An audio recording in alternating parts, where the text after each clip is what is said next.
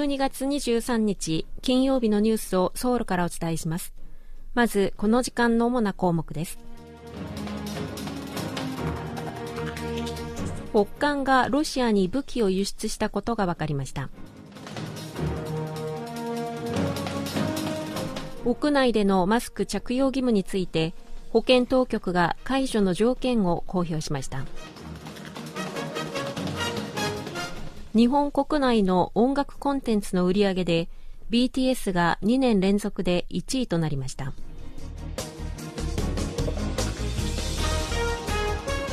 日はこうしたニュースを中心にお伝えします。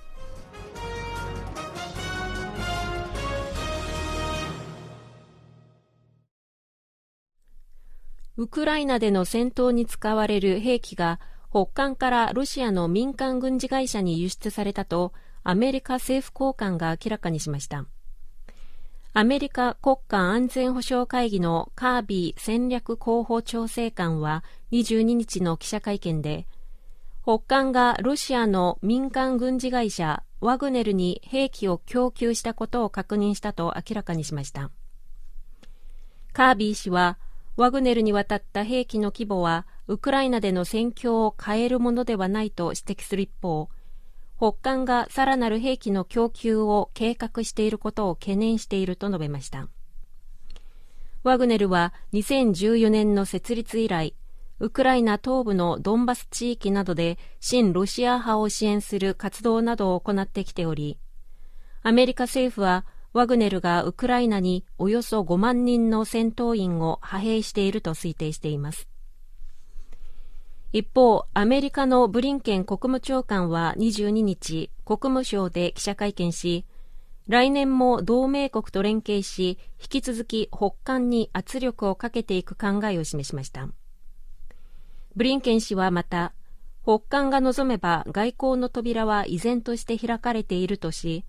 来年の早い時期に予定している中国訪問の際に核・ミサイル開発を続ける北韓に自制を促すよう中国の協力を求める意向を明らかにしました。先月じゅうはちにちに北韓が アイシービーエム 大陸間弾道ミサイルを発射したことを受けて、アメリカが北韓を非難する国連安全保障理事会の議長声明を提案したことについて、北韓外務省の報道官はにじゅうさんにち、内政干渉の企みだとアメリカを非難する談話を発表しました。国連外交筋が明らかにしたところによりますと、アメリカはにじゅうににちまでに北韓による アイシービーエム の発射を最も強い表現で非難する議長声明案を安全保障理事会の理事国に提示したということです。北韓はにじゅうさんにち、外務省報道官の談話を出し、アメリカが提案した議長声明について、国連の名を盗用して我々の合法的な自衛権に言いがかりをつける文書だ。主権に対する侮辱で内政干渉の企みだと激しく批判しました。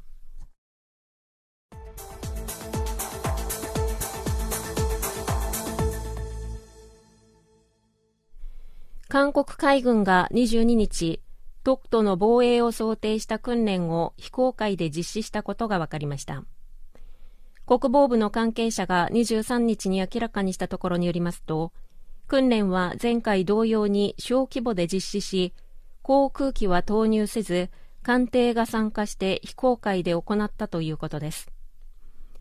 訓練の名称はトンヘ領土守護訓練で、독도防衛訓練とも呼ばれ、せんきゅうひゃくはちじゅうろくねんから海洋警察庁と合同で訓練を始め、にせんさんねんからは年にかい実施しています。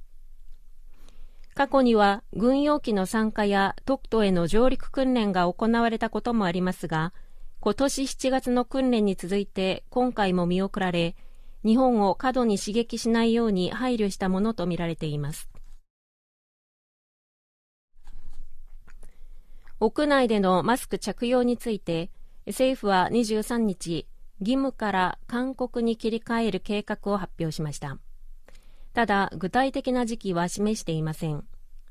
中央災害安全対策本部はにじゅうさんにち、具体的な時期を示す代わりに、屋内でのマスク着用義務を解除するための条件を公表しました。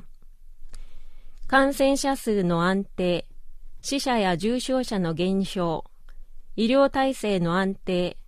高齢者などのワクチン接種率向上のよっつの指標のうちふたつ以上が満たされれば着用の義務を解除し、勧告に切り替えるということです。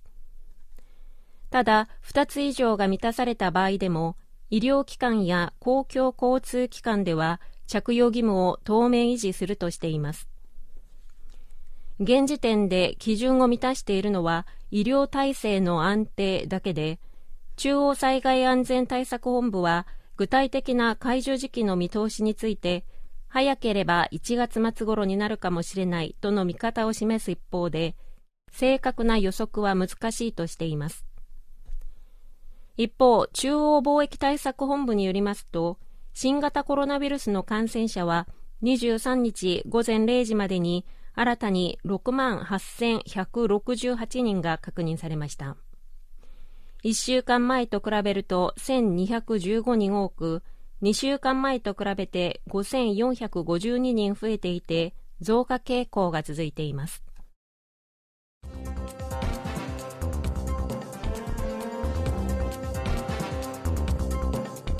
こちらは韓国ソウルからお送りしているラジオ国際放送 ケービーエス ワールドラジオです。ただいまニュースをお送りしています。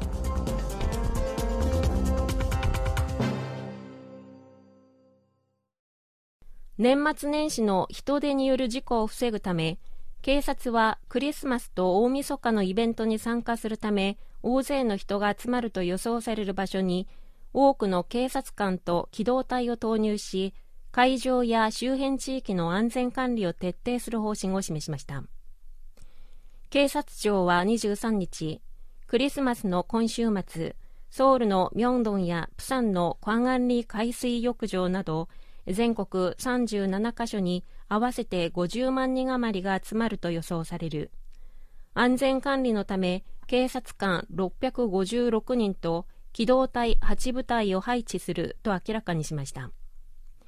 また、大晦日のさんじゅういちにちには、全国にひゃくななじゅっかしょに合わせてひゃくにじゅうまんにん余りが集まると予想され、警察官の配置について自治体と協議中だということです。